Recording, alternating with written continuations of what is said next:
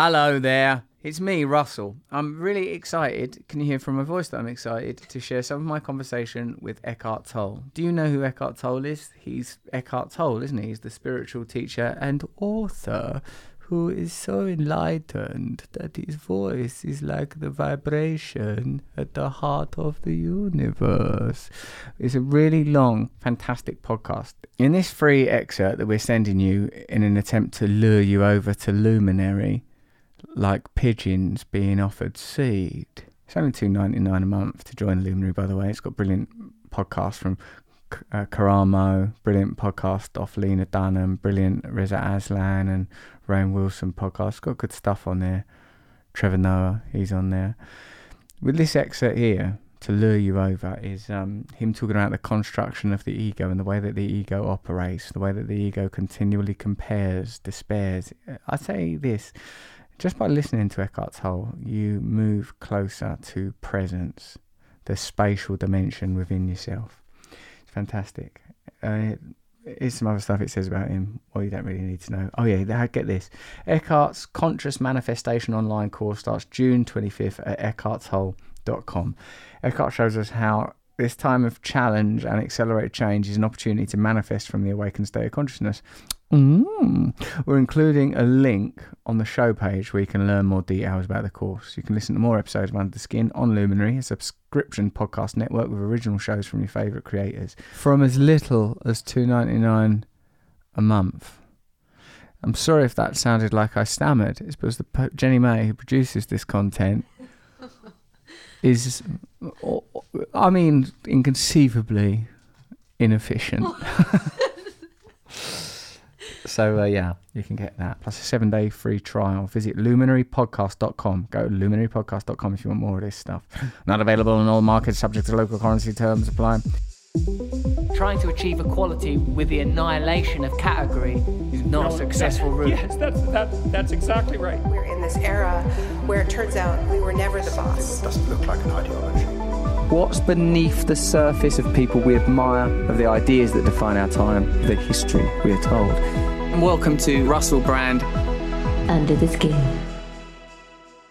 But also, isn't it extraordinary that um, that it's at this peculiar moment with the pandemic and with the hmm, what how to describe what's happening in America the the reemergence of civil rights? How what do you feel about this particular historic moment? Do you think that something significant is happening uh, yes we live at it's a time of uh, great change and also a time of uh, uh, enormous adversity too, which started with the the virus and uh, great change and uh, adversity are actually inseparable because humans will not change unless they are faced with obstacles and adversity.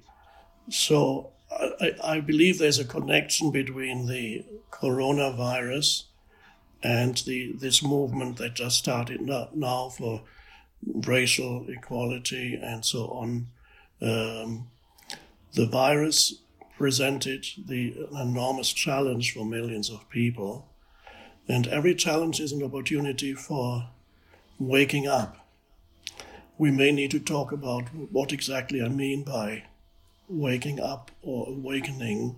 It means, of course, uh, a challenge whatever form it takes, whether it comes on a personal level, just affecting you, or whether a challenge happens collectively when one there's a huge challenge or some form of adversity that suddenly arises in the collective, and it challenges millions of people, and this is what happened with the virus.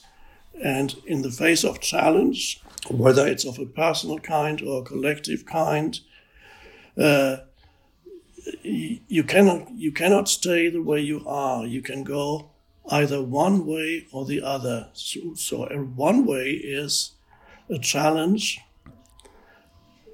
makes you more unconscious. It pushes you into in deeper into ego egoic reactivity and negativity and um, um, conflict with other human beings becomes magnified. So one way, it's one effect that a challenge can have on a human being is it can make him or her more unconscious, more reactive, more deeply entrenched in the egoic patterns. Uh, the other thing, on the other hand, a challenge can have the effect of forcing you to become more conscious. Uh, and uh, I have experienced it in my own life when faced with the challenges of life before I went through a kind of shift in consciousness when I was 29. Uh, whenever something bad happened around me, I would usually go into reactive mode and uh, uh, become very unhappy or angry or even more depressed than I was already. And uh, so it's very important to, to realize that the importance of using the adversity that inevitably arises in everybody's life, often on a just on a personal level or on a collective level, uh, to see to recognize that as an opportunity for becoming more conscious instead of less conscious, for awakening out of the egoic mind patterns. So maybe I should talk for a moment about what I actually mean by awakening. Yes, and and what characterizes these egoic mind patterns? Those would be two areas to um, have good to have further detail on.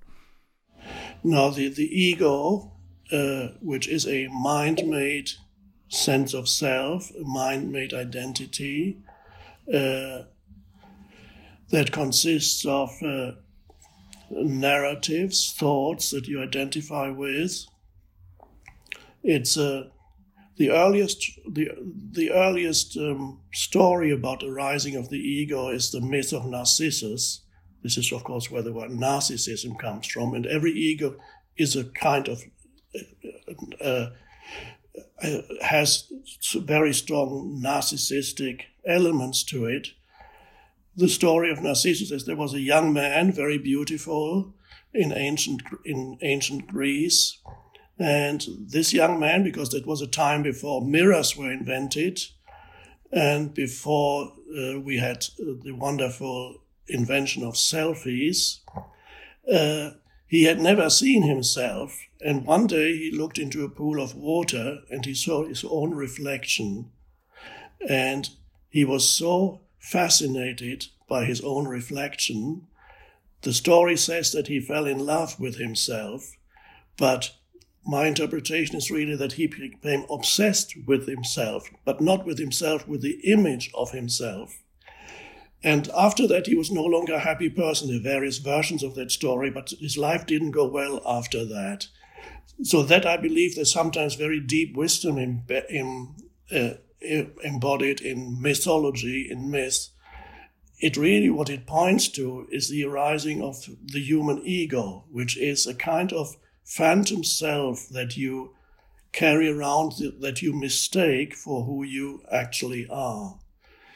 Uh, it's it consists of identifications, identifications with uh, possessions, identification with your own body, including, of course, the color of your skin. It's part of your own body identification with uh, things that you can do, abilities, things you know, uh, identification with all kinds of things. Um, now, what does it mean, identification with? It means you derive your sense of self from something that is not you. You. So let's say it's it's my my car. Uh, and it could start for a little child who gets a toy car. And so the child is given a toy car, and the, that's the beginning of the ego, is the f- feeling of the child, this is mine. So there's a certain identification with the, the toy, a self identification. So it enhances because It only works if another child does not have that toy, then it really works. This is my car. So it enhances a, a certain sense of identity. And identity is something that humans desperately seek after meeting the, the needs of shelter and food and shelter one could almost say the next thing after that is the psychological need in human beings for a sense of identity. They need to, to that, and the first thing that humans do, and you cannot, you, you, there's, there's no preventing this.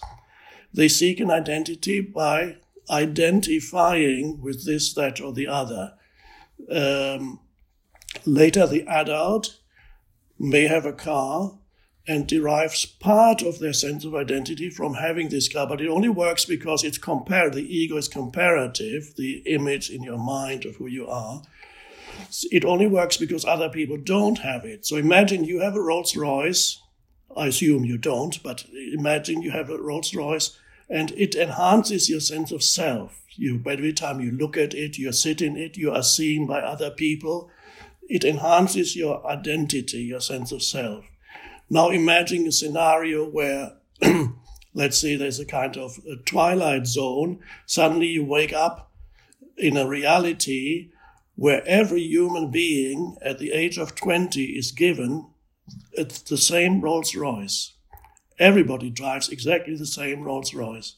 Suddenly it would no longer serve, serve, serve to enhance your identity because you have nothing to compare itself to because you need the ego needs, ultimately it seeks some kind of superiority. It, it compares itself to others in one way or another. It seeks some kind of superiority over others. It, it's an unconscious process. It wants to emphasize what I call your your form identity. This is me.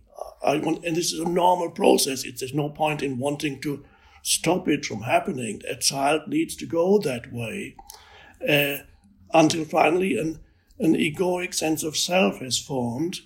Uh, and it, when we talk about identification, uh, what are we really talking about? Let's say you identify with a possession or with an achievement, or you identify with the way you look. Uh, uh and that could give you a happy identity. Uh, because you look better than most. If you this is that's for you that's probably the case. Uh, for me, that was not the case. I did not look great. So I, when my ego was developing, it could not uh, enhance its identity by focusing on that because I, I my body was not didn't look great, and I, my ego, ego, was looking for other ways to identify with. But I assume in your case, for example, your ego, when it grew, to, to some extent identified with the way you look, because the ego always seeks the most obvious thing. Uh, and uh, I would have been very happy to be as handsome as you when I was young, but it was not the case. I had to find something else to identify with. And I finally found uh, intellectual knowledge. I thought of myself, I started reading books, and I thought, oh, I'm actually more intelligent than most people.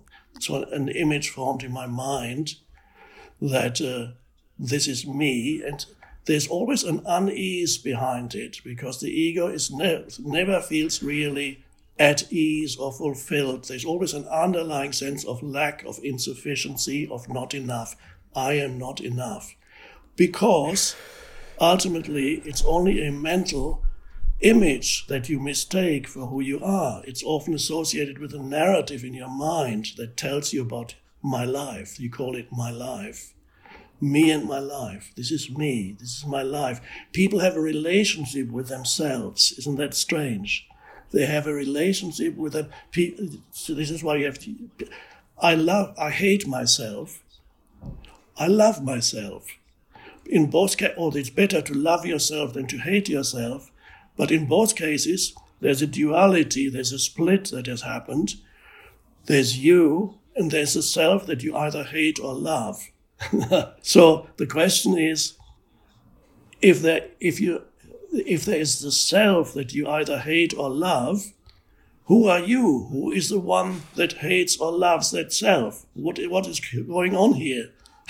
the, the dog does not have that problem because the dog has not arrived yet at e- ego. The dog has no self image. The dog does not live, or your cat. Who, I saw your wonderful video about the death of your cat, just very profound and beautiful, by the way. Uh, Thank you. Your, your cat does, the animal does not yet have an ego, so the dog is itself. The dog has no problem with body image or self esteem because the, the dog is, and this is why most animals are more joyous than less problematic than humans. They do not carry the weight of the self, what the Buddha called the self. And the Buddha, the main, one of the main teachings of the Buddha is to recognize the unreality of the self, that it is a mental construct that you mistake for who you are. So ultimately, even if you identify with a possession which seems to be out there, the only way you can experience a possession is as a thought form in your mind.